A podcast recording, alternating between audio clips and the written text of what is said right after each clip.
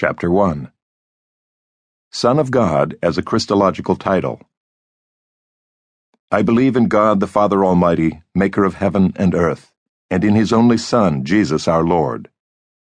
Millions of Christians recite these words from the Apostles' Creed week by week. But what does it mean to confess Jesus as God's only Son? What does it mean to say that the God of the Bible has a Son? It cannot possibly mean exactly the same thing that I mean when I tell people, Yes, I have a son. Moreover, here and there in Scripture we learn, as we shall see, that Adam is God's son, Israel is God's son, King Solomon is God's son, the Israelites are sons of God, the peacemakers shall be called sons of God, and angels can be referred to as God's sons. So, in what way is Jesus' sonship like or unlike any of these? Why should we think of him as God's only son? Preliminary Reflections For at least a century, Christian preaching and writing have focused much more attention on Jesus' deity and Jesus' lordship than on Jesus' sonship. In recent times, when Christians have written and spoken about Jesus as the Son of God, they have tended to focus on one of three topics.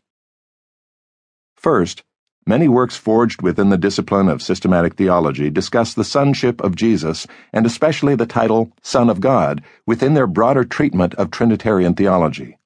The volume by Alister McGrath offers no Son of God entry in its index. When Professor McGrath treats the biblical foundations of the Trinity, he mentions three personifications of God within the Bible, though he prefers the term hypostatizations, namely wisdom, the Word of God, and the Spirit of God. Son is not mentioned. But McGrath nicely treats the Son in the ensuing pages that work through the historical development of the doctrine of the Trinity during the patristic period. Here readers learn the Eastern approach to the Trinity. The Father begets the Son and breathes or spirates the Holy Spirit. And the Western approach to the Trinity, the Father begets the Son, and Father and Son breathe the Holy Spirit. McGrath devotes almost no effort to tying these discussions down to what the biblical texts actually say. This part of his treatment is caught up in patristic controversies. The recent and fine work of systematic theology by Michael Horton, in keeping with its greater length, devotes much more space to the Trinity, including more efforts to tie his theological conclusions to Scripture. Yet neither McGrath nor Horton works through the different ways in which the title Son of God applies to Jesus. They focus almost exclusively on passages in which Son of God applies to Jesus and appears to have some bearing on our understanding of the Trinity. That is understandable, even commendable, granted their projects. Nevertheless, it leaves readers in the dark about the diversity of ways in which Son of God is used to refer to Jesus, and about the ways in which the same Son language can be applied to Adam, Israelites, Solomon, peacemakers, and angels. And this list is not exhaustive. Second, a handful of works are specialist volumes focusing not on the categories of systematic theology but on slightly different lines. Simon Janse traces the reception history of Psalm 2, especially the You Are My Son formula in early Judaism and in the New Testament. The history Janse reconstructs is minimalist.